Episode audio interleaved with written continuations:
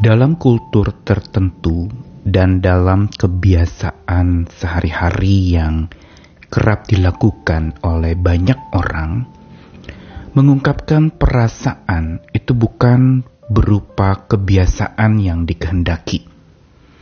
Bahkan dianggap orang yang mengungkapkan perasaannya itu identik dengan orang yang membuka aib atau menunjukkan kelemahan dirinya sendiri atau mungkin juga memamerkan akan emosinya kepada orang lain agar orang mengasihaninya. Dan masih banyak alasan-alasan yang menyebabkan orang tidak mengungkapkan perasaan yang ada dalam benaknya, di dalam hatinya.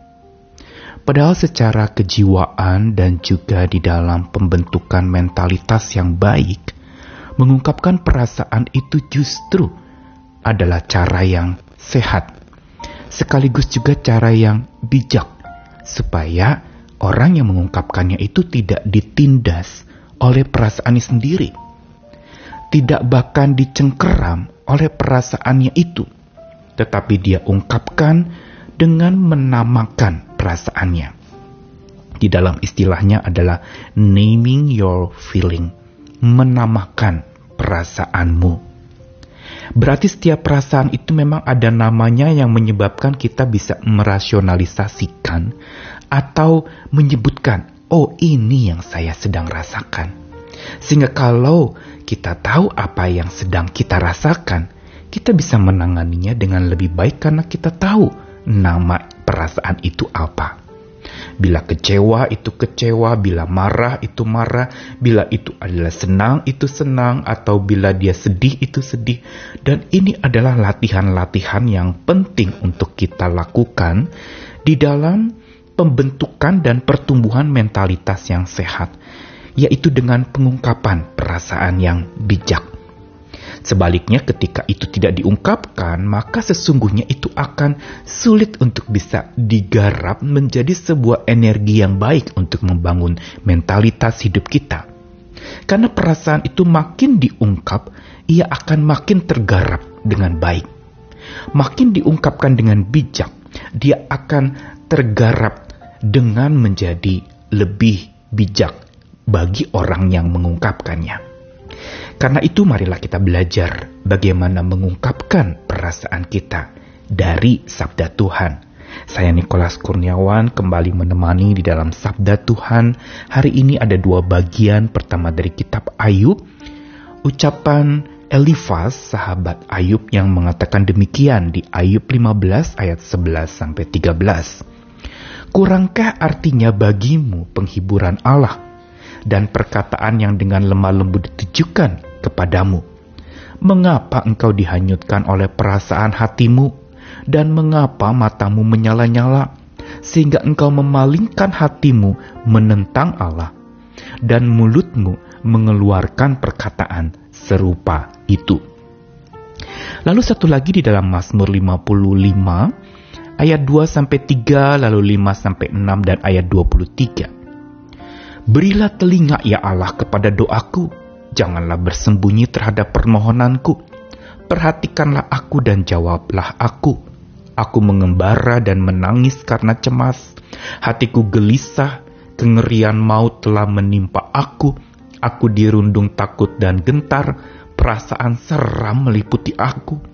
Serahkanlah khawatirmu kepada Tuhan, maka ia akan memelihara engkau tidak untuk selama-lamanya dibiarkannya orang benar itu goyah. Dua bagian sabda Tuhan ini berbicara tentang pengungkapan perasaan. Bila di dalam Ayub pasal 15 itu dikatakan oleh Elifas kepada Ayub yang memang tidak semua perkataan Elifas itu benar, tapi sanggahan Elifas kepada Ayub yang sedang penuh dengan perasaan sulit dan susah di masa sengsaranya juga ada tepatnya, yaitu ketika Elifas mengatakan, "Apakah kurang penghiburan Allah bagimu?" Dan apakah kurang perkataan yang dengan lemah lembut dari Allah itu ditujukan kepadamu? Mengapa engkau hanyut oleh perasaan hatimu dan matamu menyala-nyala? Di sini justru Elifas menyangkal akan pengungkapan perasaan Ayub yang sudah dia ucapkan di dalam Ayub pasal 14 yang merupakan sanggahan Ayub kepada sahabat-sahabatnya yang bermaksud menghibur tetapi justru malah menghakimi dan merusak pergumulan dia atau makin memperparah kelemahan dan kesusahan dia. Karenanya Elifas menyangga dengan mengatakan kenapa engkau dihanyutkan oleh perasaan hatimu? Dengan kata lain, Elifas justru menyalahkan Ayub ketika Ayub mengungkapkan perasaan hatinya. Seolah-olah pengungkapan perasaan hati itu sama dengan penghanyutan oleh perasaan hati itu. Padahal sesungguhnya bukan demikian. Dan dilanjutkan lagi Elifas mengatakan, sehingga karena hanyut oleh perasaan hati, engkau memalingkan hatimu menentang Allah, dan mulutmu mengeluarkan perkataan serupa itu. Elifas malah mengatakan Ayub seolah-olah mengungkapkan perasaan itu justru memalingkan hati menentang Allah. Padahal sesungguhnya ketika Ayub mengungkapkan perasaannya, ini membuat dia lega dan ini yang sebenarnya Tuhan tidak salahkan. Malah Tuhan senang dan bahkan memberkati Ayub kemudian hari ketika Ayub berhasil mengungkapkan segala rasa yang ada dalam benaknya. Dan kalau kita membandingkan dengan bagaimana Yesus di dalam peristiwa dia menyucikan bait Allah, dia ungkapkan amarahnya. Dan ketika dia sedih di Taman Getsemani, dia juga ungkapkan kesedihannya kepada murid-muridnya itu.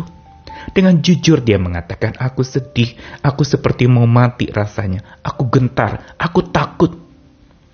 Pengungkapan perasaan sesungguhnya bukan tabu dan bukan dosa di dalam kitab suci. Tetapi pengungkapan perasaan yang salah dan demi pementingan diri sendirilah yang membawa dan membuat sikap itu adalah sikap yang berdosa dan salah di hadapan Tuhan. Dan sebaliknya kita lihat bagaimana pemazmur di Mazmur 55 mengatakan berilah telinga ya Allah pada doaku, jangan sembunyi dari permohonanku. Jujur sekali pemazmur ini ungkapkan, perhatikan aku, jawablah aku, aku mengembara, menangis karena cemas dengan panjang lebar. Pemazmur katakan, Hatiku gelisah, kengerian maut menimpa aku, dirundung takut dan gentar, perasaan seram meliputi aku. Semua secara detil perasaan itu diungkapkan kepada Tuhan. Dan ini merupakan sebuah cara yang disimpulkan di dalam bagian akhir Mazmur itu, serahkanlah khawatirmu kepada Tuhan. Menyerahkan khawatir kepada Tuhan itu bukan berarti kita lalu kemudian berpura-pura tidak khawatir di hadapan Tuhan. Tapi kita mengakui Tuhan saya khawatir tapi saya mau serahkan khawatir saya. Ini merupakan sebuah pengungkapan perasaan yang bijak. Yang berarti ketika kita serahkan khawatir kita kepada Tuhan, Tuhan akan menggarap itu dan mengubah khawatir itu dengan kehadiran Tuhan yang menguatkan untuk kita tidak dicekam lagi oleh khawatir itu. Bahkan dikatakan kalau kita berhasil mengungkapkan segala kekhawatiran kita kepada Tuhan dalam bentuk pengungkapan perasaan itu, maka dikatakan Tuhan akan memelihara kita. Bahkan dikatakan dengan garis bawah tidak untuk selama-lamanya dibiarkan Tuhan orang benar itu menjadi goyah. Jelas janji Tuhan membiarkan dan mengizinkan kita untuk mengungkapkan perasaan bukan memendamnya. Karena ketika dipendam perasaan itu justru akan menjadi kepahitan. Rasa itu akan makin seram dan mencekam kita serta mencengkeram kita serta kita dijajah oleh perasaan-perasaan buruk yang tak terungkapkan itu. Namun ketika kita dipimpin oleh hikmat Tuhan dan memohon hikmat Tuhan untuk mengungkapkan perasaan kita, maka upahnya, dampaknya adalah makin diungkapkan dengan bijak. Maka perasaan itu justru akan makin hangat mendekap. Bukan lagi seram, menakutkan, dan mencengkeram atau mencekam hidup kita. Tapi dia malah hangat mendekap ketika kita akui saya sedang merasakan ini dan di sinilah tangan Tuhan juga yang ikut merasakan apa yang kita rasakan, hangat mendekap kita. Dan bukan itu saja, perasaan kita akan digarap, diubah dari ratap menjadi harap kepada Tuhan dan di dalam Tuhan. Karena itu marilah ingat janji Tuhan ini. Mari kita belajar mengungkapkan perasaan kita dengan tepat, minta hikmat Tuhan, supaya makin perasaan kita itu digarap, menjadi pembentukan indah untuk hidup kita, menjadi makin kuat karena bersama dengan Tuhan kita, kita akan makin penuh harap dan akan makin menjadi pribadi yang dewasa dan matang. Tuhan mengasihi kita sekalian.